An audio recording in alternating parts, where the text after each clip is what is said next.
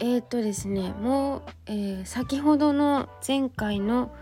続きでございます。はい全宇宙の皆様こんばんは。鈴木冬香です。先ほど挙げた収録の続きでございます。信頼2パート2えっと一つだけ付け足したいことがありましてお話しいたします。えっとその中間報告をするっていうことが大切だってお話をしたんですけれどもそれプラス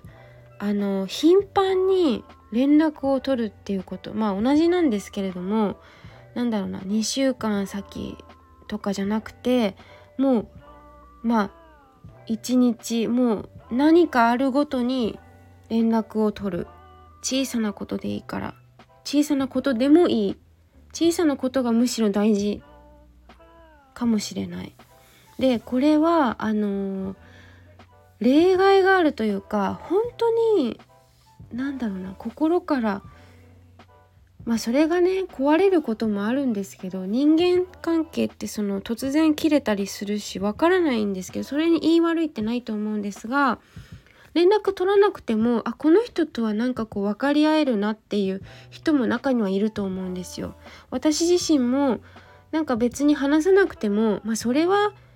あれですね利害関係のない本当にあのお友達っていうんですか、うん、結局メリットがなければ人間って付き合いはない付き合わないと思うから、うん、そういう結局は冷たい世界なのかなって思ったりも実はしています。はい特に日本社会はなんかそれが今すごく根強い気がしますね。なんかお金だけの関係みたいなそれはすごくうん、悲しいなって自分はすごく思うので、まあ、なんかそういうこともね結構研究テーマにしていきたいななんて思ったりもするしています。はい。だからいろんなこれからもね国に行って暮らしをそこでしてなんかそういうこともねこう外国の人たち世界中にお友達をこれからもいっぱい作ってそういう何て言うのかな。いろんな人の価値観に触れてみたいなって思っているんですよね。はい、で、えっと、何が言いたいかっていうのはそのちょこちょこ連絡取り合うっていうこと。そして何か反応ですね。反応することが大事なんじゃないかなと思います。うん、コミュニケーション。そう要はコミュニケーションまあいろんなコミュニケーションの仕方があるので一概にこれをせいっていうのはないと思うんですけれどもうんあの気にかけているよあなたのことをっていうのが相手に伝わるようなえーと、